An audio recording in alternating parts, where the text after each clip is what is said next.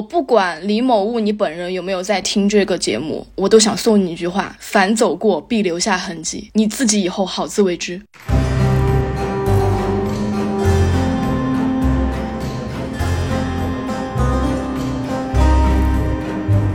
他的真诚是在给他的骗局来加码，也就是说，他并不害怕骗局被揭穿，因为他知道，就算被揭穿了，他所要付出的代价也很小。他需要钱，他需要维持自己能继续活下去，就需要不断借钱。然后在这过程中，我觉得他应该是就是摸索出了以恋爱的关系来获得金钱这个途径，可能对他来说是最便捷，而且筹到不少的钱的一个方式。在众多的女人之中，按通俗的话来讲，我觉得他就就是有一个鱼塘，对，然后他把女性作为一个他可以收割的资源，甚至让女性贷款供他使用。大家好，欢迎收听散场通道，我是麦高芬。今天这期节目是关于我在今年年初发现了我的一位曾经的朋友，有台吞鹰吐雾的前主播微微，也就是我们后文中会提到的李某物，他是一个诈骗犯，而且在这个过程当中，我发现他的诈骗情节特别严重。所以这期节目呢，就是我和有台吞鹰吐雾的两位主播大鱼和小刀关于这次事件的一次集中的讨论。那我们就开始吧。各位听众朋友们，大家好，很久不见了，吞鹰吐。物好像已经有两个月都没有再更新了，三个月了。OK，好的。为什么呢？看了咱们节目组之前有发过一篇曝光帖的朋友们应该都知道，我们把我们的前主播微微给踢了出去。所以现在吞云吐雾的节目组一共就是有小刀、大鱼跟黑灯三位主创来负责。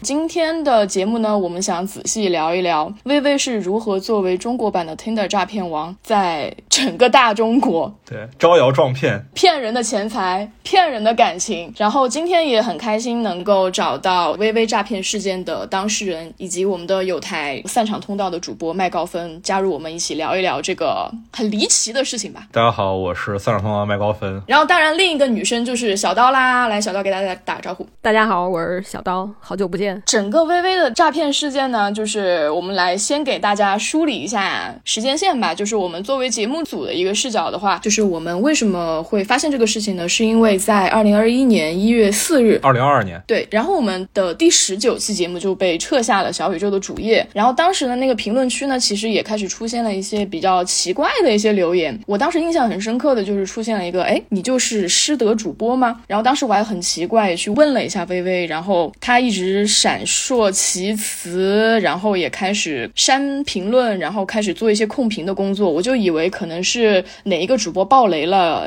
当时以为是麦高芬是吗？对。不要这么黑自己。就如果有经常在小宇宙上听节目的听众来说的话，可能知道一个节目上小宇宙的首页是很不容易的。然后我记得那次是推音图第二次上小宇宙的首页。是的。啊，当时我记得你们都挺高兴的，我都有你们的微信嘛，有看到说大家都发了朋友圈。当时其实极客上就有人在说啊，微微这个人的事情。对，然后当时也是对有台的主播我们的麦麦发了一篇曝光帖。我在看那篇完整的帖子之前，我其实没有太当回事儿啊，因为一个节目火了之后，主播被人挖以前的经这是很常见的事情。直到我的听众，他是在小众喧哗，当然还有小众喧哗，现在小众喧哗已经没了，不重要。当时他在小众喧哗的听友群里看到有人讨论这个帖子，他转发给我。了，然后我把这个帖子详细的看了一下之后，就我真的就完全惊呆了。就是这个事情，它已经不是说所谓黑料啊、吃瓜啊这种态度了，它是完全是法律层面的事情。当时其实我很犹豫，就是说要不要跟你们说这件事情，因为当时我也可以直接这么说，就是我们之间是通过微微才认识的，所以我当时跟他其实是更熟的。对我其实是比较希望他自己先来解释一下那个帖子里到底是怎么回事儿。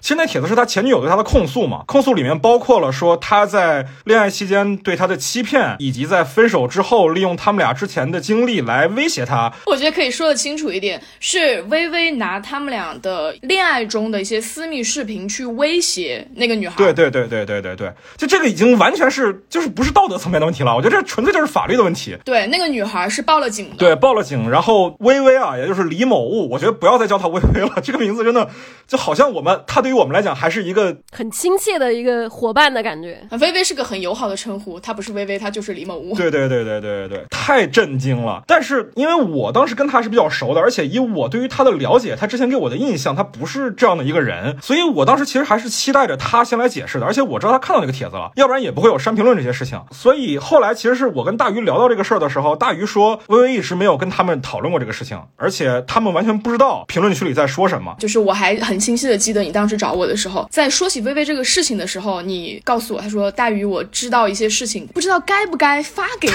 对对对对。然后我说没没关系，你发过来吧。然后麦就把他前女友的曝光帖发给我了。我看完之后，我头都炸了。对，然后后来大鱼把那个帖子转发到了群内。其实他前女友也是一个主播嘛，就是。真正来冲你们评论区的和在极客上挂你们的都是他的听众。对，嗯，对我跟小刀跟黑灯其实是不玩极客的。我们看到了这篇帖子之后，小刀之前就在问我有没有被李某物借过钱。对我们这个时候本身就已经对他有一点点怪怪的感觉了，已经有一点。对，在没有看到这篇曝光帖之前，我跟小刀就已经开始做一些李某物借钱的一些搜证了，因为我们在共同的电影群以及我们吞云吐雾的听友群里面，已经发现了非常多的网友被李某物借过钱，每个人借几千几千的借，对吧？对，一开始他借钱其实没什么，我们觉得那是他个人的一个财务危机的问题，我我们觉得他应该可是有能力解决的。但是后来看到了那个曝光的帖子，然后我们就觉得这个事情开始慢慢走向我们不可控的一个方向了。对，那个帖子里面，除了我们刚才有提到的，比如说他跟前女友之间的事情以外，还有一部分是很重要的一部分是李某物这个人有包括涉赌也好，包括嫖娼也好，非常多。首先是不法行为，对吧？肯定是不法行为。其次又是很大程度的高消费。这这可以说成是消费吗？因为他就是不法交易嘛。对，我可以理解。对，所以其实当时我们的感受就是他肯定还不上这个钱呢，是吧？对，嗯，因为我们看了这个帖子之后，我们才对李某物的人品进行了一个质疑，或者说是我们已经不相信他的人品了，真的判定这个人是个人品卑劣的人。然后我们就在怀疑，我们是不是遭遇了一场庞氏骗局？我们到后面也印证了李某物他就是以拆东墙补西墙的方式，在网友这边大肆的搜罗钱款。对对对，他比 Tinder 诈骗王唯一强的地方就在于，他真的还会还一部分钱。但是我个人在想啊，在集结群友，然后拉那个矩阵群，因为之前那个矩阵群的前身叫讨债群。李某威应该当时那段时间，在长达可能在长达一两个月的时间里面，他发现了就是所有的群友以及吞音图的主播不再去跟他聊任何电影相关的事情，以及就是节目策划相关的事情，除了要钱就是要钱。我觉得他应该知道我们已经结盟了。我在想他会不会迫于这种集体的压力。然后开始还我的钱。我觉得他怎么想的不重要啊，就是他不论说知不知道我们已经互通有无了，这互通有无这词我是不是这个意思我不知道，就是 就是就我们建不建群，建不建这个举证群其实无所谓，就在他心里，他肯定都默认说我们都看到了他前女友写的帖子，就是会推翻我们对于他一切的基础的信任，因为他之前也跟我们说他在光线上班，他的支教经历也好，他的谈吐也好，给我们的印象都是他是有一定抗风险能力的，他不至于说借了钱。不还就跑路就消失了，但是你看他前女友那个帖子里所描述这个人，就是一个完全的无所事事的，没有工作，也欠了很多债，无力偿还的这么一个形象。那其实我们肯定是对他人品的怀疑啊，道德水平的怀疑，这肯定是一方面。另外一方面就是我们肯定会担心说他还不上这个钱，那肯定都会去找他要债，就他肯定会默认说我们知道这件事情的。对，尤其是我们知道他没有收入，没有职那个收入来源，没有职业的那个情况之下，我们在想，因为他一边也在还我们的钱嘛，我们就会在想他这个钱从哪里来的，嗯，进而推测。他又是从别的受害者手上去筹这个钱来还给我们。小刀，这个绝对不用推测。我找他要钱的时候，他是非常坦白的发了一张截图，就是他找别人借钱的截图。这就是标准的庞氏骗局吗？对他已经没有隐藏了，他已经没有隐藏了。我知道他还我的钱是找别人借的。对，这也是为什么我们之所以要做这个曝光，不仅是在微博跟即刻上曝光，还特意就是来制作这样一期节目。他的行为已经就完全是超出了道德的范畴，已经是涉及到法律了，而且是游走在这个灰色的地带。就是如果说我们寻求法律途径去惩。治他的话，还真没有招去治他，就是没办法，我们就只能以这样的一个曝光形式来让就是更多的人知道这个人。对，其实我们真正能做的就只有广而告之。李某物这种就是全国行骗的话，其实对于当地警方来说，这都是小案子。对，真的跟那个诈骗王是一样的。对，但是在全国范围内集结起来，李某物已经靠这种就是虚伪的人设敛了很多的财了。就是我们所谓的这个灰色的，我们无法通过法律途径来惩罚他的原因，不是说他没犯什么错，而是首先他。很多时候，不不管是借钱啊还是偷钱啊，偷钱的事情我们待会儿会提到的，入室盗窃绝对是的。他很多时候的偷钱和盗窃的，包括借钱的行为，是发生在他和别的女性的恋爱关系里的。那这种时候，其实警方很多时候是不愿意去去管的，尽管他就是明确的盗窃。又因为每一次女方去报警的时候，包括其他受害者去报警的时候，李某物的态度都是我一定会还的，表现的特别真诚，所以警方有的时候也拿他没办法。而且包括我们去跟其他受害者交流的时候，我们也会发现说，很多女方是 害怕，如果把他逼得太紧，他会做出更过激的行为的，因为在我们这儿他已经没有底线了。所以其实大家是真的还挺担心的。那在这种前提下，我们通过法律途径能做的事情是真的还蛮有限的。其实我觉得很多女性，就是跟他有这种亲密关系的女性，也陷入了一种就是真诚的困境。李某物，我我先说一下，李某物他很大的一个打引号的长处就是他说话非常的真诚，显得真诚。对那些女孩，就是在短短的一两个月的恋情里面，她也会觉得李某物是个非常真诚的男孩。嗯，就像我们接触了非非常多的受害者，看了他非常多的就是千篇一律的说辞、借钱的一些借口之后，我们才会知道这个人的人品是很卑劣的。他拿着这种真诚的语气去跟警方对线的时候，警方也会觉得这是一个非常真诚的人。他会跟女孩说：“呃，李某物已经说他要还给你了呀，你就再等等呗。”警方是没有去接触过李某物之前的那些情况，他只能这么告诉女孩。但李某物也非常聪明，李某物他就是不会删除你的微信，不会拉黑你的任何联系方式。他知道，他一旦做了，他就是诈骗，他坐实了，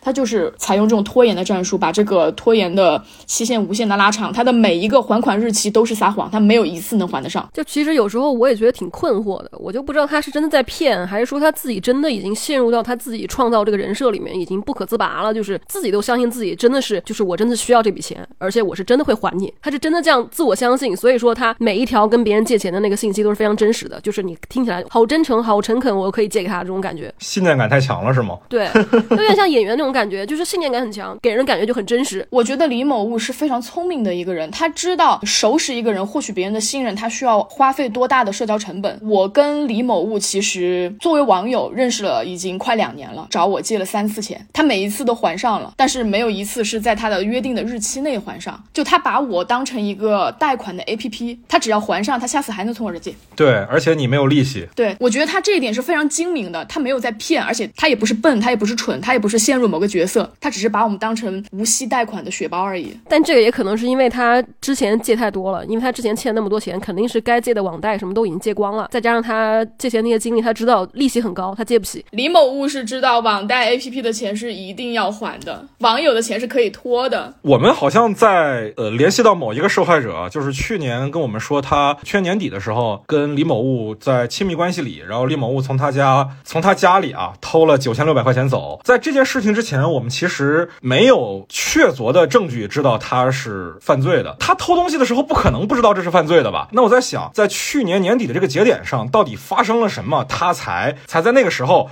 真的把自己的行为无法再为自己的行为找借口了，真的去犯罪了呢？麦，我可以就是给你一个线索，嗯，在我们集结那些受害者的时候，我们了解到李某物在二零一八年的时候，他就已经开始在网络上进行一个借贷的行为了。我个人推测，他可能在二零一八年以前，他就已经过上了这样的生活，刀尖舔血的生活。所以我觉得他的偷窃行为不可能是从九千六百块钱开始的，只是我们还没有发现。对，只是说我们的影响力只能接触到很小一部分的受害者，就我们只接触到冰山的一角而已。非常非常戏剧性的一件事情，就是在我们处理李某物的这些诈骗行为也好，还是犯罪行为也好，网络上有一部纪录片横空出世，就是 Tinder 诈骗王李某物跟那个 Tinder 诈骗王 Simon，真的是如出一辙。对对，这个事儿简直是太同步了，就正好是春节期间我们在做这个群的时候，那纪录片也差不多是刚刚开始火。那段时间你你们有没有印象啊？就是我们的那个举证群，举证群首先那个事儿就很离谱了，就是每天都会有新的受害者进来，每天新的受害者进来聊了几句之后都会说，哎，你们最近有没有看那个《天天诈骗王》？我觉得就是李某物，真的每对，天都有。就这个《天天诈骗王》，它里面男主人公行骗的那个方式，简直就是李某物他行骗的一个教科书一样，就是那个男怎么做，李某物就怎么做的，就是一个模子印出来那种感觉。在那个 Tinder 诈骗王里面，就是 Simon 他也是一个就是全国空降的这么一个人设嘛，他是世界空降了，他是全球空对降。对对对对对，然后李某物呢，他其实也是非常的直白的，在自己的 Tinder 上面写的是全国空降，经常就是就是宁波、上海、北京，全国各地的电影节他都会去参加。我见他两次，一次是在北京，一次是在厦门。还好他有次来武汉找我，我没我没见他。哦，对对，是感谢我的前公司那么忙，天天让我加班。对，我在想李某屋这么一个无业者，飞到全国去，到底在干嘛？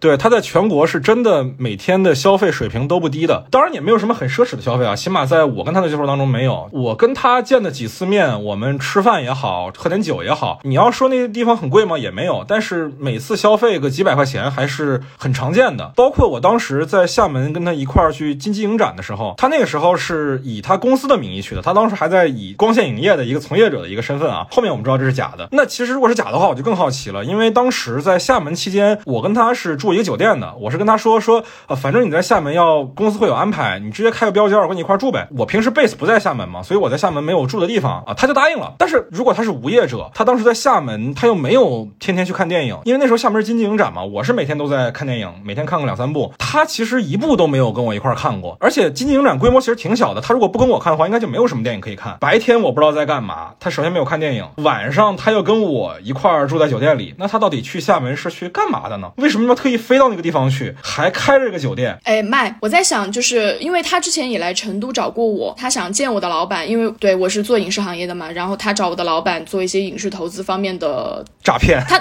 对他那个时候，他那个时候应该是还是在宁波的那家传媒公司工作，就是还在试用期。他应该是八九月份的时候，应该还是有工作的。我那时候是十二月的事儿啊。啊，那就不知道了。就是他身上有很多我是彻底不能理解的，这是之一。就是你要说，如果我是一个女性，是他感兴趣的人，他把我约到厦门去是为了骗色，那好像还可以理解一点。但我是个，我就是个男的，到厦门去他也不看电影，然后他还跟我住在一块儿，也每天晚上也没法去招摇撞骗。那他到底去厦门是干嘛的呢？我就完全想象不出来。我觉得他飞来飞去就是找各种想要想要骗色骗财的那些女生。但是我觉得李某物他是不会去骗厦门这个小城市的女孩的。哦，你说厦门小城市，这有听众要不满了。我跟你说，不好意思，就是对，因为我会拿上海来做比较。我们现在接触到的所有跟李某物有恋爱关系的一些受害者，都是上海的一些高收入、高知女性。我跟其中一位受害者就是私聊了不少。李某物一旦回到上海，就会住到他家，所以我就在怀疑李某物在上海是否真的有住处。然后那个女孩也跟我说，李某物是没有一次是回到他自己的家里的。然后我又问了他的另一位前女友，然后那个前女友也没有去过李某物的住处。所以我觉得李某物长期飞到上海，他其实只要掏个机票钱就行，是吧？对。然后去各个女孩家留宿，他应该知道在上海能找到那种收入很高的女性。要从这个角度来想的话，可能刚才是大鱼说的吧，就是他可能真的是太沉浸在自己的角色里，倒也不是说不通。因为下面那时候除了金鸡以外，还有一个短片电影节叫 High Shots，有很多其他的影视的播客的主播也会去那儿。所以在那儿，其实我们每天晚上都会约不同的朋友去一块儿去喝酒聊天的。那可能就是在那个阶段里，他是沉浸在自己的角色扮演当中，即使是跟我住在一块儿，他没办法像他在上海的时候流连于不同女性的家里有这样的经历，但这也是他角色扮演的一部分，这是他的一种角色体验。对，我可以理解麦说的，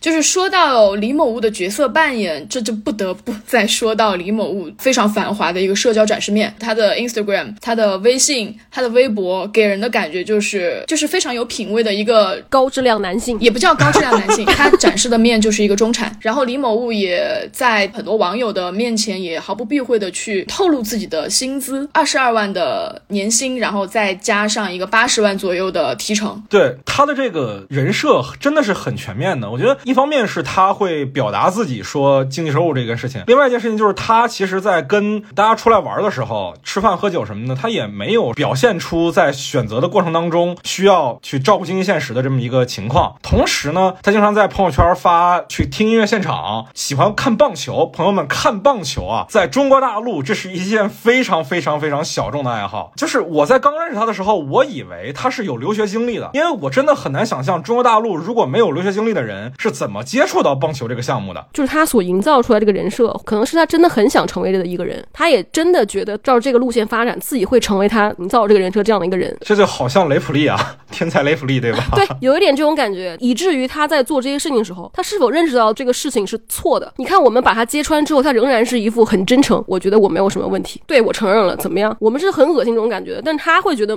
无所谓。对，基于刚刚麦高芬说他的爱好非常小众，我跟他的前女友也有聊过，就可不可能李某物他之前的生活其实其实基础不差，到后来他去赌也好，去嫖也好，让他的经济状况一落千丈，他才开始走向这么一个四处招摇撞骗的一个生活。我在想，如果说是一个出身特别差的人，就真的像雷普利那样的，他要花很大量的时间去学习这些中产的品味，怎么做到行云流水？其实我觉得也不是，因为看棒球它虽然小众，但是它也不是什么特别奢侈的品味啊，他又不是去。美国现场看，对吧？哎，他去，他假装去而已，他假装去，他营造出来是这样的这种感觉。李某物当时亲口告诉我，他为了去看棒球，飞到波士顿了。然后他的 Instagram 也有照片，还有定位。虽然他本人不在里面，但是我信了。对啊，我的意思就是说，他其实真的没有什么奢侈的品味，没有说哦，他给我讲什么赛马规则，没有这些的啊啊。就比如说他喜欢电影这件事情，我相信啊，他确实是喜欢电影的。这点其实也对我的冲击很大，因为我之前一直以为喜欢电影。的人横竖不能是坏人吧？李某物彻底推翻了我的这种错误的观念。这点大家都一样。对对对对对，你仔细一想，看棒球也好看电影也好，这叫什么奢侈的爱好？它只是相比而言，它没有那么的大众，就是它未必有这个所谓的家道中落的这个过程。它可能就是真的呃，觉得这个东西很 fancy，然后尝试去扮演一个生活在这种 fancy 环境里的人，然后把这个东西当真了。这其实就是很雷普利嘛。就是一开始别人以为他是哪个大学来着？杜克吧，还是哪儿？普林斯顿，普林斯顿啊，普林斯顿是吧？他觉得哦，这个东西让我尝到甜头了，一直扮演下去了。我觉得也有可能，就像雷普利那样，这个人很可能是他就是生活中遇到过的，让他非常羡慕的那么一个人。他想成为那样的一个人，所以说他是不是就借由把他羡慕的那个人的身份或者人设嫁接到了自己的身上？因为确实他的品味这个东西很精准。其实我觉得他没有说营造一个富二代的人设，其实我觉得他营造一直都是一个文艺男青年这样的一个感觉。嗯，我可以理解二位所说的。其实现在互联网这么发达，学习这些品味门槛也是非常低的，甚至李某物在社交软。件上发的一些他在很 fancy 的住处的照片，都是他前女友的住处啊。对对，他很聪明，他会利用这些东西。对，而且他有一点是很准确的，就是即使他有的时候会无意间透露自己的经济状况还可以，但他并没有去经营一个有钱人或者富二代的一个形象。因为对于大部分人而言，你不管说是我也好，还是很多女性也好，那样的人物形象其实是会让你，你不说有戒备心，起码是有距离感。但是李某物所营造的人。物形象，首先你觉得他是一个很真诚的年轻人，这种时候一下子距离感就没了。你会觉得跟他成为朋友，跟他成为恋人是没有太大心理压力的，所以他能骗到那么多的网友，能骗到那么多的女性。对对对，你比如说像 Simon 那个事情，就是 Tinder 诈骗王，我们看豆瓣上有很多短评，就是提醒大家说，每次当有好事、天大的好事发生在自己身上的时候，反问一下自己 Why me？你就能解决很多问题。但你像李某物这样的人，你问了自己 Why me？好像。也没有什么用，因为他所营造的形象并没有夸张到让你去怀疑这个事情是不是真的的这样一个程度。可是他就是假的，就是没有那么的 fancy。他是个普通人，但是比普通人好那么一点，你会对他有一个好印象，但是不至于去崇拜他，不至于去仰望他。他这个度拿捏的非常的精准，所以他在 Tinder 上去找那些上海的一些高知高收入女性的时候，他会很容易得手。然后，其实再说到下一个，他跟 Simon 很像的点就是精神很紧张，就是 Simon 无时不刻在 Tinder 诈骗王那部。纪录片里面展示自己被很多的敌人追杀，然后被很多的敌人威胁。然后李某物其实也是这样的。当时我跟他见面的时候，我看到他的黑眼圈就真的已经快要掉到鼻孔那里了。然后他跟我说，他每天只睡两三个小时，靠喝美式续命。我个人是以为他被他前女友伤害了，但是后来我在想着他过着这么样一个刀尖舔血的生活，我就觉得他那个黑眼圈来的并不是没有道理的。我不知道啊，因为可能他的内心也许真的有过挣扎吧，自己即使。信念感再强，可能每天也会有那么几分钟、一两个小时，会在想说：“哦，以后怎么办？”人不可能都是只看眼下的。会的，会的，肯定会有。在那种时候，我觉得他睡不着觉是非常非常正常的。即使啊，我还是得说一下，在厦门的时候，他睡得特别的香，还打呼噜呢。太好玩了。就大概是经过了很多个不眠不休的夜晚，然后在你那边可能睡得比较安稳。哦，对，然后我还想起来，就是在我跟他的几位前女友对线的时候，李某物会更多的向他们展示我的经济条件很紧张，有很多讨债的人来找我，我现在必须要用钱，你能不能打一点给我？在他的前女友那边展示出来的精神紧绷跟紧张，是我们这边的，我我觉得有十倍那么多。就特别像那个 Simon 给别人发自己被追杀的那个照片一样。为什么说他们两个像？就是 Simon 跟他开始营造这种危机感，都是在两个人已经确定关系之后，已经进入到一个热恋期了，就是女方对男方是有一定的信任感的时候，他就开始营造这个东西。就是让女性先对他产生责任感，然后再利用这种责任感去骗钱。嗯，对，我觉得李某其实他在展示自己的这么一个焦虑感跟紧张感，跟他借钱的那个数额是对应的。他对网友展示的是没有那么紧张的，所以他能顺利的借到就是一些比较小额的。如果他是一来就给我们展示一个他快要破产了，然后天天被人追债，然后找我借几千块钱，我就在想说，我能帮到你吗？要不然你会不会爆雷啊？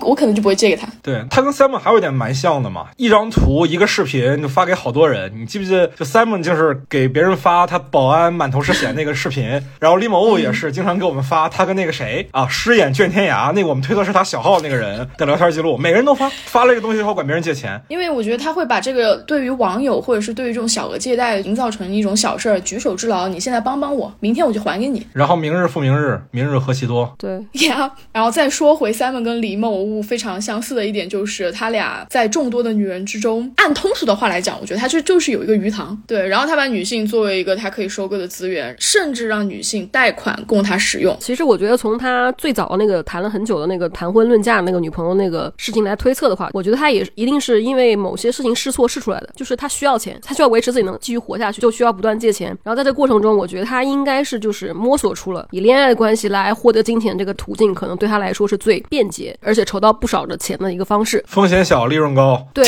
是这，样的。所以他就是不断的在利用这种方式，在 Tinder 上面就是寻找猎物。其实 Tinder 这个软件，就是我觉得他这个软件也真的是很帮助他，帮了他很大的忙，因为它里面就是直接把一些人的一些标签都给你贴好了嘛。我要找高收入的是吧？那它涉及到哪些行业、哪些职业，完美的给他提供了一个很好的寻找猎物的一个平台。其实李某物真的是全网骗，不管是他从微博认识的也好，豆瓣认识的也好，Tinder 认识的也好，他是从各个渠道都开始这样笼络女性的资源。李某物其实并不限于在 Tinder，但 Tinder 对他来说是最快的。对 Tinder 是非常快的，因为 Tinder 上给人打的标签是最直接的。对，而且 Tinder 大家的目的性也是比较明确的嘛。嗯你像豆瓣儿，大家可能就是聊聊电影或者聊聊自己喜欢的东西，但是你像 Tinder，就是一定是以各种形式的浪漫关系为最终诉求的吧？Tinder 它就是一个约会软件。对，dating app 嘛。呀李某物其实，在恋爱关系里面，他把节奏拉得也非常的快。他的真诚，再加上他很多虚无的许诺，其实会让女生更快的掉进这个真诚又温柔的陷阱里面。其中有一个他前女友也是个受害者，跟我讲了一个事情，就是李某物说你喜欢运动，OK，我买了一件始祖鸟的冲锋衣送给你，但是它卡在海关，不可以那么快拿到。然后呢，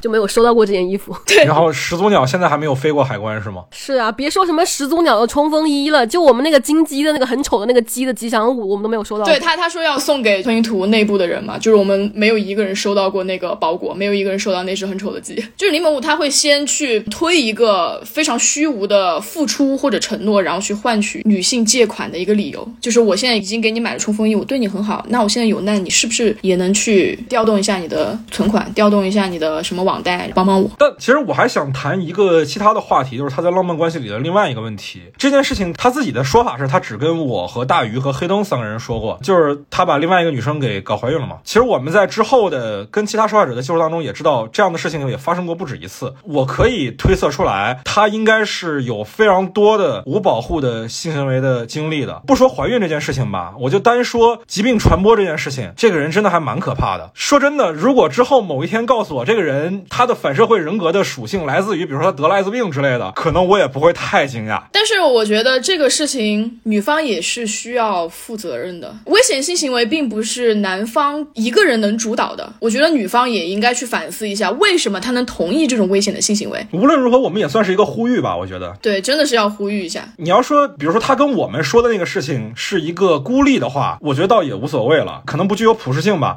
但是后来我们又听说过，之前也是有类似的事情的。我一直是觉得，在李某物的这件整件事情里面，骗钱、骗感情，这些都是属于程度在一个层面的，不算是非常非常可怕的。但如果他把一个人的生命健康给毁掉的话，那是完全另外一件事情了。对。就像你说，如果他反社会的话，对，从这个角度来理解的话，他的那些行为好像还真的是不是完全的不能理解。我跟大鱼之前有聊过，说好像他的生活方式像是能活一天算一天的。有一部电影叫《怒火青春》啊，一法国片子，里面提到过一群年轻人，就他们的生活观就是，我现在就是从楼上跳下去，只要在我坠地之前，我都觉得哦，我还没死，我还活着，直到摔到地上为止。我在看到李某屋那些事儿的时候，我的感受就是这样的，他好像就是不是在为了明天，不是在为了未来，未来对他来讲像不存在一样，骗一天是一天那种生活状态，那好像真。的哪一天我要知道他是因为绝症才这样的话，我一点都不会惊讶。我也不惊讶，我觉得他就是那种人。那真的好可怕呀！说真的，这种生活方式是不是叫 YOLO？我最近在豆瓣上有学习到这个词。但 YOLO 一般是个好词啊。你把他这个生活方式我有点颓废美了。颓废美？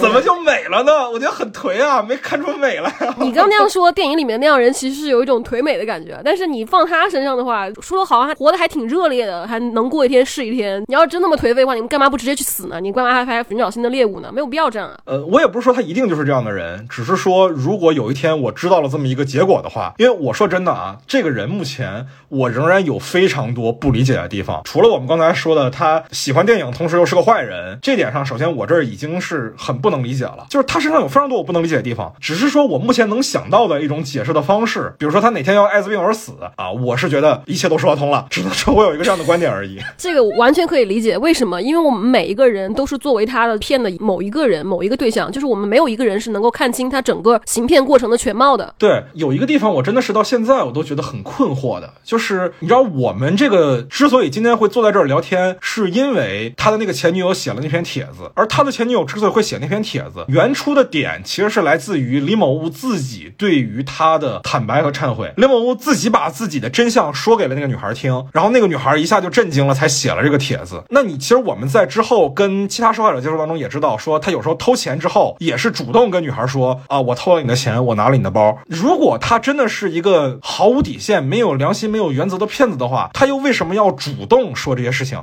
因为他主动去坦白这些事儿，真的给他惹了很多麻烦。他没有主动，他是被动的。他是女方询问了之后承认了。对，他是被动的，是那个呃最开始的那个，就我们看到那个帖子那个女主嘛，那个前女友。对，那个发帖的那个前女友。最搞笑就是李李某是因为被前女友反复逼问了高考。成绩，然后他说错了几次。某一次前女友再问的时候，他瞬间就崩溃了。嗯，还有那个天津的生活经历，李某物也是对不上的。所以他的前女友在一次一次的漏洞里面发现了这个人有可能是一个长期说谎的人，然后去逼问李某物，李某物才去承认的。然后还有就是关于偷包的那个事情，就如果你不亲口去跟他承认，告诉他这个东西我是先借走的，他这个入室盗窃的罪名就坐实了。他不承认的话，那他就真的是犯罪。但偷九千六百块钱那个事儿是完全他自己承认的呀，女孩甚至都没发现。他说他会还，对李某物是主动承认我拿了你的钱，而且我什么什么时候会还给你啊？呃，也就是说，其实这是一种风险规避呗，可以这么说吧，就是把他整个就是犯罪行为给合理化了。我不是偷你的钱，我是借你的钱，只是我提前没有告诉你。然后我还有一个就是非常理解不了的，就是如果他真的想要去到处骗的话，他为什么会告诉我们他的真名？对，而且他大名明明很可笑，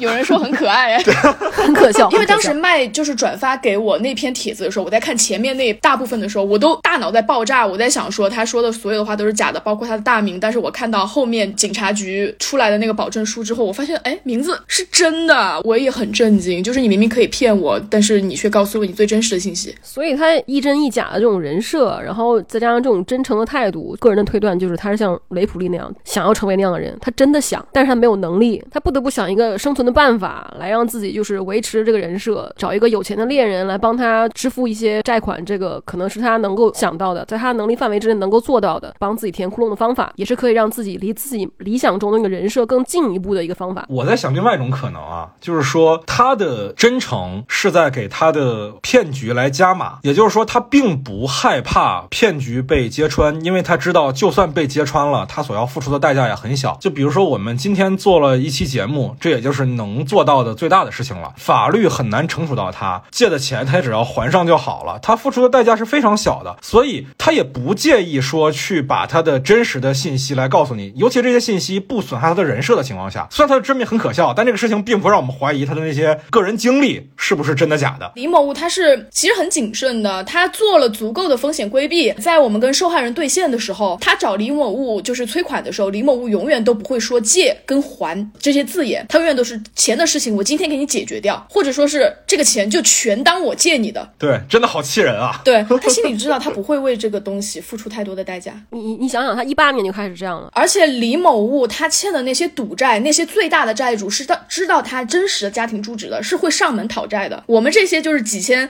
几万的一些小额的借贷，在李某物面前就根本就不是事儿。对，所以说我们即使之前发了帖子，然后微博、极客都在骂他，他也依然平静的发着自己的朋友圈，是吧？对，就是因为这个事儿，对于他这些年的被讨债的经历来讲，可能都是很小的事情了。麻木了就已经你们这些小伎俩在我面前算什么？看我继续骗下一个。太离谱了。啊！然后说到听的诈骗王的那个 Simon 跟李某物更像的一点就是，Simon 是经常展示他在全球到处飞住五星级酒店的日常，然后他其实真实的住址是在以色列一个非常破旧的一个筒子楼里。然后李某物其实也是，他会展示他住的一些高档酒店。但是小刀，你还记不记得我们在录贾樟柯那期节目的时候，我们有一次短暂的一个视频通话，我当时很惊讶李某物背后的背景居然那么的破败，再加上就是发帖的那位前女友说他在广西的那些支教的生活，其实就是为了躲债。对他自己说的是自己在云南支教，但其实是在广西躲债嘛。我现在甚至觉得他仍然在躲债，应该也不会在宁波、上海。我感觉啊，我自己是这样感觉的。除了那位发帖的前女友知道他最多的信息之外，我们其实没有一个人知道他最常用的那个住址在哪里，我们是找不到这个人的。对对对。哎，我们我觉得我们这个节目跟《听在诈骗王》那个纪录片真的完全不一样。你知道，就我看那个纪录片的时候 i l a 还是谁说那个说 Who's gonna do that? I'm gonna do that。说那时候其实特别燃，对不对？对。但是说真的，我们这个节目上来就跟大家说了，我们男的没辙。那个女孩是艾琳，哦，是艾琳对吧？对，《听着诈骗王》里面就是他展示了三个女人的形象，我觉得完全就不一样。我觉得就是那个 Cecilia，她是一个非常气愤，但是她不知道应该怎么办，怎么去报复的。然后佩妮拉，她是有一定动作，就是我们现在只能做到佩妮拉这个程度，就是只能把它公之于众。但是艾琳是能真的把 Simon 搞死的那一个，我们没有一个人能做得到。就是虽然我们现在能做的只有广而告之，但是呢，我希望下一个人在网上去搜索李某屋这个人的时候，能够看到我们的帖子，因为我们这边的事情是如何扩大到现在这个程度的，也是因为我们看到了他前女友发的帖子，广而告之这件事情并不是没有作用的。我希望它成为一个连环，然后一环一环一环爆下去，然后最终到一个程度的时候，是真的惩罚到李某屋的。对，而且我觉得我们今天在这儿来谈这件事情呢，除了一方面是说之前我们都作为李某物的朋友，然后我们今天发现了这件事情之后，我们觉得我们有责任来告诉其他人这些事情，来停止其他人受害以外，我觉得还有另外一点，就是在于我觉得我们是能从这件事里面总结出不少的经验教训的。真的，对于我而言，反正是不少。尽管说实在的，我在这个事情里面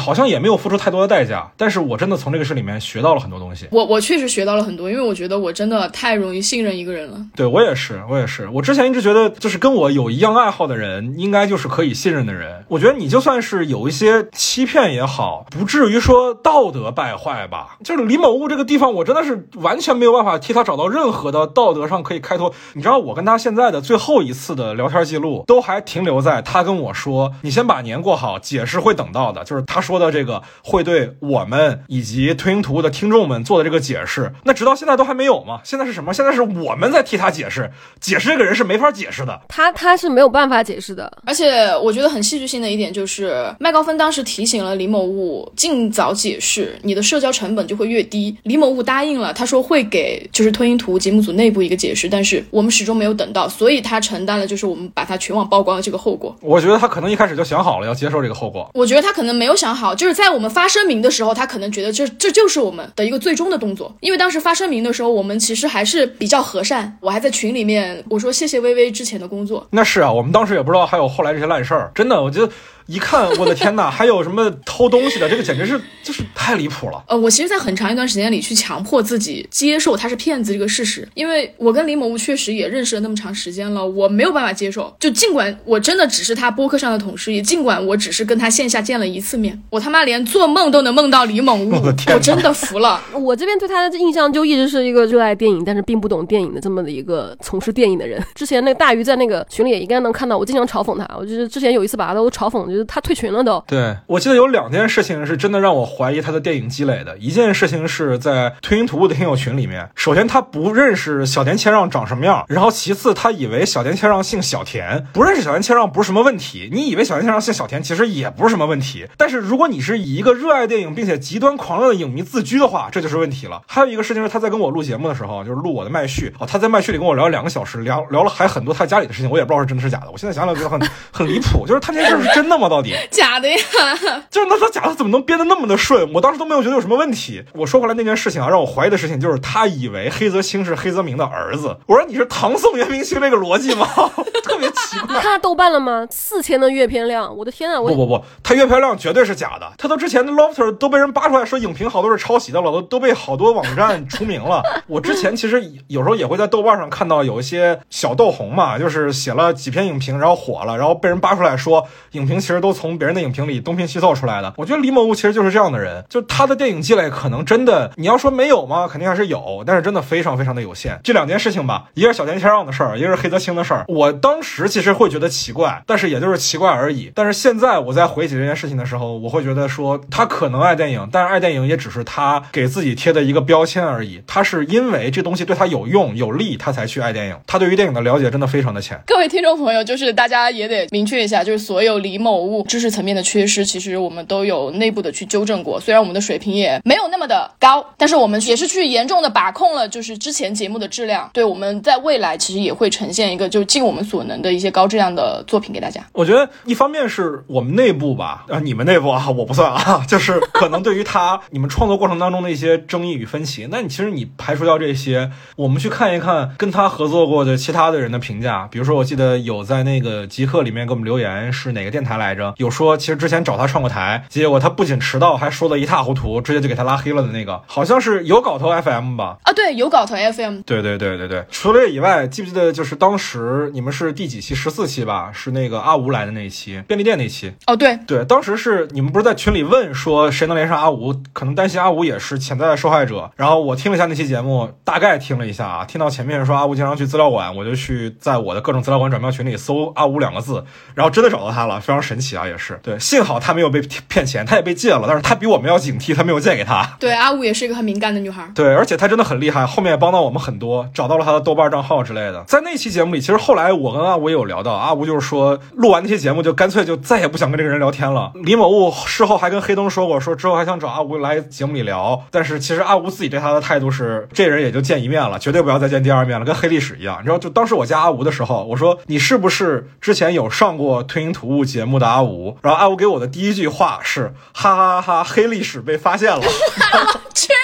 其实我们对于李某物擅自去邀请一些我们不认识的嘉宾，然后去录一些没有跟我们讨论过选题的节目，这个行为我们是非常的反感的。甚至他之前有直接甩了几段音频素材到群里，要求黑灯老师给他做剪辑。对，我记得，我记得那次，我们就直接言辞拒绝。你不要把这个电台当成你自己的一个财产，你不要觉得你是这个电台的主导。所有的选题跟所有的嘉宾，你要同步给我们，我们认可了，你再去做一些执行，做一些劳动。因为李某物经常会用他精神状态不好，想要录音为由，然后再去找一些 Tinder 上认识的女孩去录音。他甚至有一次自己剪辑了一期节目，想要上架，然后被你们拦住了是吗？极力的拦住了。他剪的那期节目非常的粗糙，而且我根本就听不下去，我也不知道那个女孩是谁，而且我也不知道他这期节目想要讲什么。直到现在你都不知道那个女孩是谁是吗？对，哇，李某物其实他拿这个由头，不知道已经见了多少个女孩了。其实他跟那个怀孕的女孩也是借着录播课的名义去了那个女孩的家，跟别人发生了性关系，这让我非常的不能忍受。而且李某物跟他的前女友承诺说，在年底的时候送一期专属于他的节目，这让我也是非常反感的。这你不跟内部沟通协调，凭什么我们要做一期节目去帮你讨好你的恋爱对象呢？他也会对他的前女友说，他在 Tinder 上去宣传我们的电台是经过我们认可的，但是我们绝对没有计划在约会软件上去宣传我们的节目。然后他通过 Tinder 认识的那些女孩拉进我们听友群里面，我们也觉得非常不合适，根本就不是我们电台的一个垂直的粉丝。对，不是影迷嘛？对对啊你现在把我们的听友群搞得像后宫一样，对我当时也有这种感觉。而且到后来我才发现，就是我们播客的那些节目下面的留言板里面有很多都是他从 Tinder 上就是邀请过来的女孩，所以我当时也在想，我说，哎，微微怎么那么快就有这么多个人的粉丝了？因为下面会有很多的账号说啊，微微真好，微微真可爱，微微的声音真好听。我的天！我现在能想通了，这个事情对他来说是一件一石二鸟的事情，他又可以去约到他目标的女孩，利用播客的这个光环。一方面，他又对我们内部来说啊，他好像在做一件利好的事情，就是你看，我又找来一个嘉宾，就他又做了很多贡献。但是我会觉得非常的恶心，因为我们内部从来就没有这种数据焦虑，这对我们来说，对于整个节目组来说，都是极不尊重的行为。天哪，那我去的两次其实都是临时起意的，你们是不是内部其实对我意见也挺大的？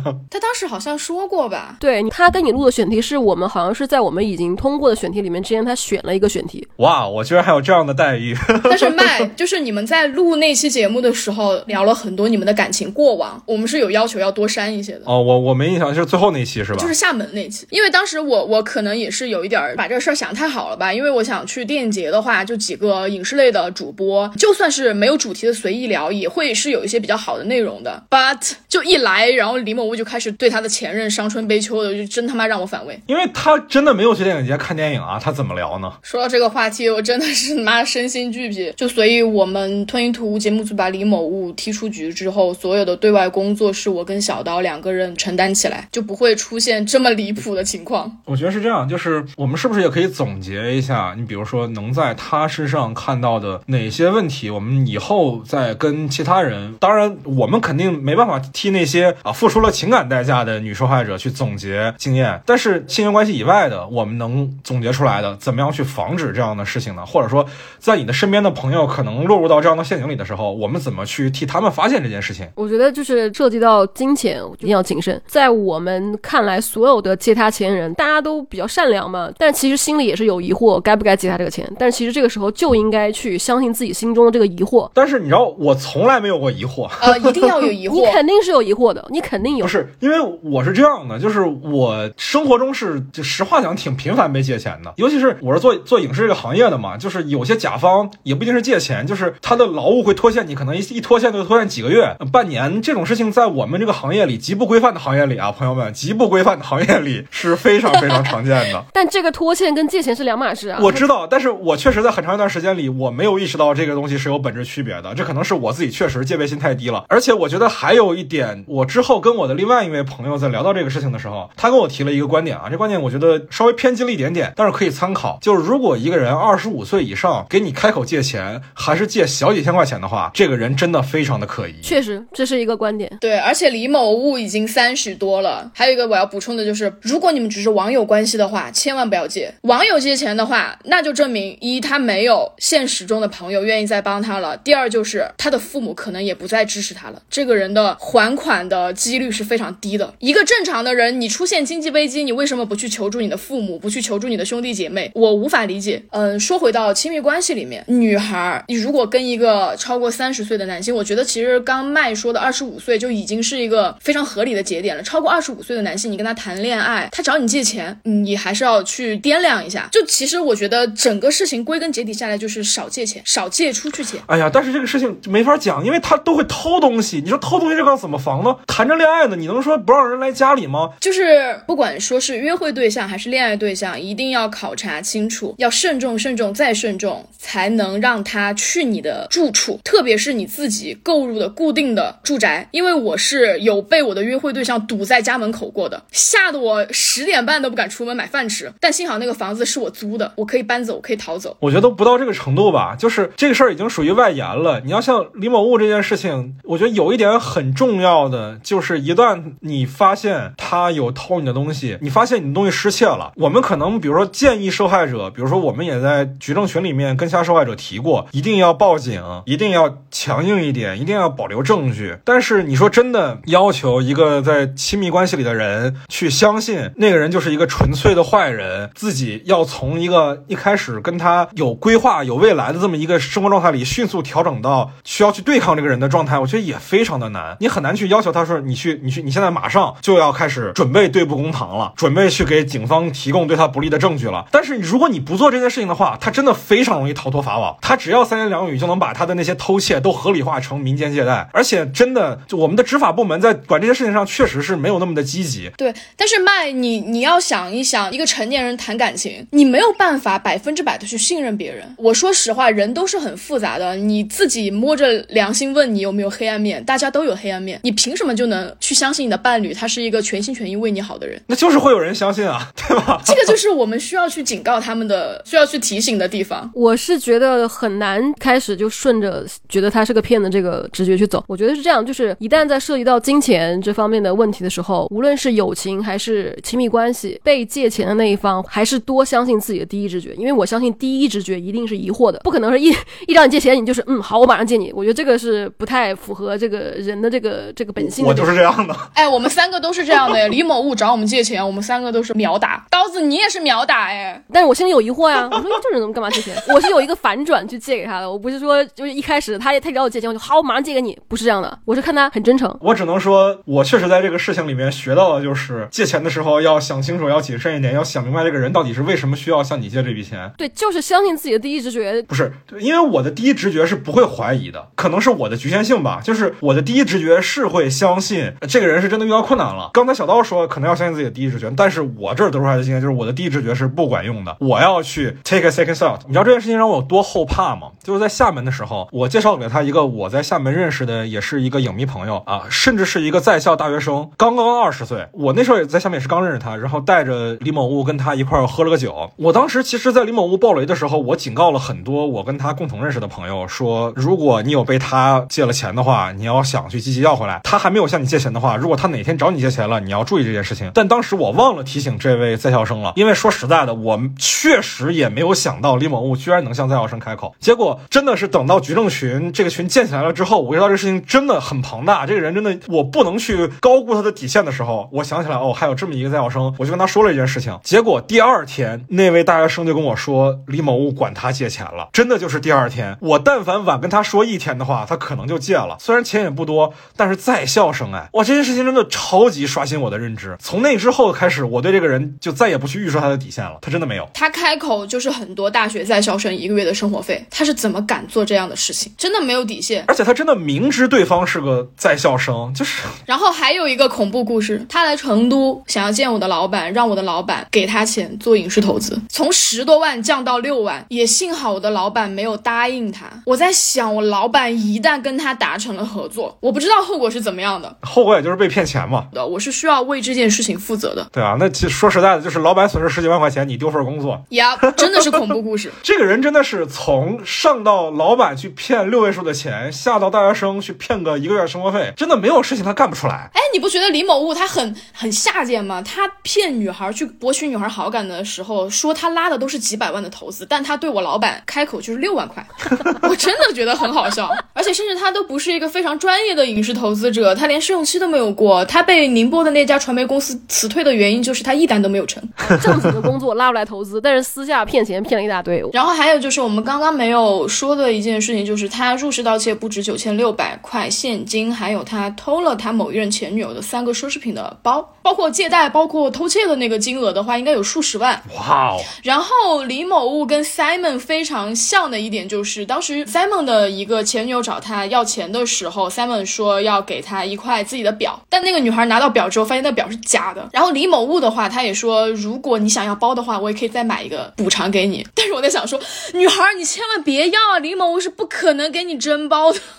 永远都是要钱，别要包，可以伤感情，但不要伤钱。不是，哎，真的，我其实今天很希望说，咱这期节目最后能落在我们有一个对策，有一个方案来阻止类似的事情发生。起码说，听到这期节目的听众朋友能从我们的经验教训，能从其他受害者的经验教训里面吸取些什么。但是我们要说的却都是你要去怀疑你身边的人的话，好像也就只有这一个办法了。不管说是你网络上认识的萍水相逢的朋友也好，还是你生活中的爱侣也好，可能。作为成年人来讲，就是要去多怀疑一些事情。而且，我觉得在他和其他女孩的关系里，有一点是，我觉得是一种规律吧。我不是说希望大家去把这件事情视为一种不好的，就是说，不是说这样的事儿一定可疑，不是说这样的事儿一定会导致坏的结果，不是说这样的人一定不可信。但是呢，如果你们的感情升温的太快，尤其是你们在互联网上认识的话，这件事情它真的存在着变坏的可能，存在着它是假的的可能。我觉得我们刚刚提醒大家、警示大家，真的是挺黑色幽默的，也很现实。呃。嗯，我们并不呼吁大家要去用语言去伤害对方，去质疑对方，你只需要保护好自己，你的内心保持质疑就可以了，保护好自己，然后也保护你们这段关系我。们也不是说让大家不要善良，或者说是不要去相信他人，而是多那么一份质疑的心态吧。没办法，防不胜防。对，因为人性这个东西，就真的你不能拿美好去形容它。感情是美好的，但人性人性并不美好。然后，其实之前让我对李某物的感情有一些犹豫，也真的是做播客的时候，我能感觉到这个人他是有用心在做的，这让我对他的一些下定义也好，还是正视他的这些罪证也好，有极大的阻碍。我要去承认他是个骗子，我自己的心里也需要过很多关才行。对对对，就是一个人对于某些事物的真诚与努力，并不能带进所有的事物以及人际关系里。他可能在某一件事情上做的很认真、很负责、很有热情，但同时他在另外一些事情上，也许就是在跟你的相处中，他谎话连篇。对我们之前想要去总结一个节目最后的落位的话，就是害人之心不可有，防人之心不可无。好土啊，但确实是这么回事儿。就是这样，没办法。从小接受这样的教育长大，但是我们最后还是栽在这儿了。对，成年人可能都要上这么一课吧。只能说我们运气好，付出代价小。然后我觉得，其实我们也希望大家也可以把这期节目分享给更多的人。也许你的身边还有李某的受害者，或者有相似经历的人啊。我们也在进一步的进行搜证吧。我们的举证权还在啊。也希望说我们集结更多的受害者，真的也许能在法律层面惩罚到这个人。也希望大家如果有类似的相关的线索或者证据，可以提供给我们。然后也千万不要害怕，就像刚刚麦高芬所说的，我们这个举证群一直都存在，然后里面的成员也一直在活跃，大家互帮互助。我们也有了，就是不管是法律上还是一些报警的一些经验，我们大家可以一起去帮助到你。如果你受害了，请一定来联系我们。对对对，因为我觉得可能对于某些受害者来讲，你把这个受骗的结果承担下来，对于你来讲损失很小，并不是一件不能接受的事情。但是如果你在这件事情上选择了沉默的话，其实是变相的纵容了他去伤害更多的人。我不是想要去道德绑架受害者，因为受害者当然首先是被伤害的一方。但是呢，如果你们在有能力保护自己的基础之上，还愿意去帮助更多的受害者的话，我是非常感谢也非常支持的。我们都会很支持你的。对，其实我们的曝光帖里面有好多位重大的受害者都没有参与进来。其实李某物的犯罪事实不止这么一点。对我们已知的都有很多，只是有一些受害者选择了他们自己的处理方式而已。对我们尊重就是大家的选择，就是无论你是选择保护自己也好，还是站出来也好，就是如果说你站出来的话，我们肯定是可以作为一个强力的后盾，就是来跟你一起站在同一阵线上。但如果说你选择保护自己的话，我觉得大家也是可以理解的。就是我希望，如果还有李某的受害者，你可以找到我们。嗯，如果你不愿意曝光也没有关系，我们这边有经验可以提供给你，我们是可以帮助你的。我相信李某现在仍然在持续的施骗啊。如果说有人正在处在他的骗局当中，听到这些节目的话，那是最好的了。你最好及时止损。李某物这件事情对于吞云吐雾这档播客来说打击还是挺大的，但是未来的话，我们其他的三位主播大鱼、小刀跟黑灯的话，其实也会不断的给大家带来更多更优秀的音频节目。没错。然后也请大家多多关注我们的有台散场通道。谢谢谢谢谢谢。然后谢谢谢谢麦高芬这次来做客我们的播客。对麦高芬也是非常勇敢的一个男生。没有做这期播客其实是很轻松的事情我觉得最难的是整个这个过程吧这个过程真的还挺消耗的。我知道我自己的付出的东西其实都很少其他受害者肯定损失了更多而你们两位也是在啊自己工作很忙的时候，还要去整理材料，还要去写那些帖子，可能这才是比较劳心费力的吧。那我做的事情其实只是参与而已，把我知道的，把我能做的事情做了，也非常感谢你们的勇敢，真的这。怎么就开始客套起来了？真的不是客套，真的不是客套，因为我一开始对这个事情的推测的结局是，可能你们也不会再想弄这个节目了，然后这个事情就无声无息的结束了。我没有，我我确实是没有想到之后你们还有这么大的能量把这件事情真的推进下去。我觉得这个事情真的是非常非常有意义的，而且我也能从这个事情里面获得很大的能量，就是无论说我们能不能惩罚到这个人，但是我们可以帮到的是其他的受害者，这是有意义的。可能我们三个人看了太多好莱坞超级英雄电影了吧？永远坚持正义必胜。我甚至不认为说正义一定必胜，正义胜不胜不重要，我就是坚持这件事情嘛。李某物就算不坐牢，他还是一个坏人，他还是应该被攻击，我还是会站在他的对立面，因为他是错的。我不管李某物你本人有没有在听这个节目，我都想送你一句话：凡走过必留下痕迹，你自己以后好自为之。这突然有那种《杀人回忆》的结尾，宋康昊望着镜头那种感觉了，你知道吗？对，确实就是仿佛在凝视着银幕外的凶手。不管怎么样，你做的那些事情，我们会记得，其他受害者会记得，听到这期节目的听众也会记得。就最后，我其实还是希望大家可以看一看大鱼和小刀发在极客和微博上的帖子。那个帖子其实我们今天讲述的他的诈骗的经历，很多时候没有那么系统，没有那么具体。那个帖子里面写的会比较详细，我们也会在 show notes 里面附上帖子的链接。那这期节目就做到这儿吧。希望大家生活中遇到他的，擦亮你们的眼睛；希望大家生活里没有遇到他的，永远不用再遇到他。也欢迎大家加入我们的听友群，在微信上搜索 After Cine，添加我的个人微信号就可以申请入群了。也欢迎大家关注我们的官方微博散场通道 After Cine，啊，也欢迎大家在爱发电上支持我们。我是散场通道麦高芬，我们下期再见。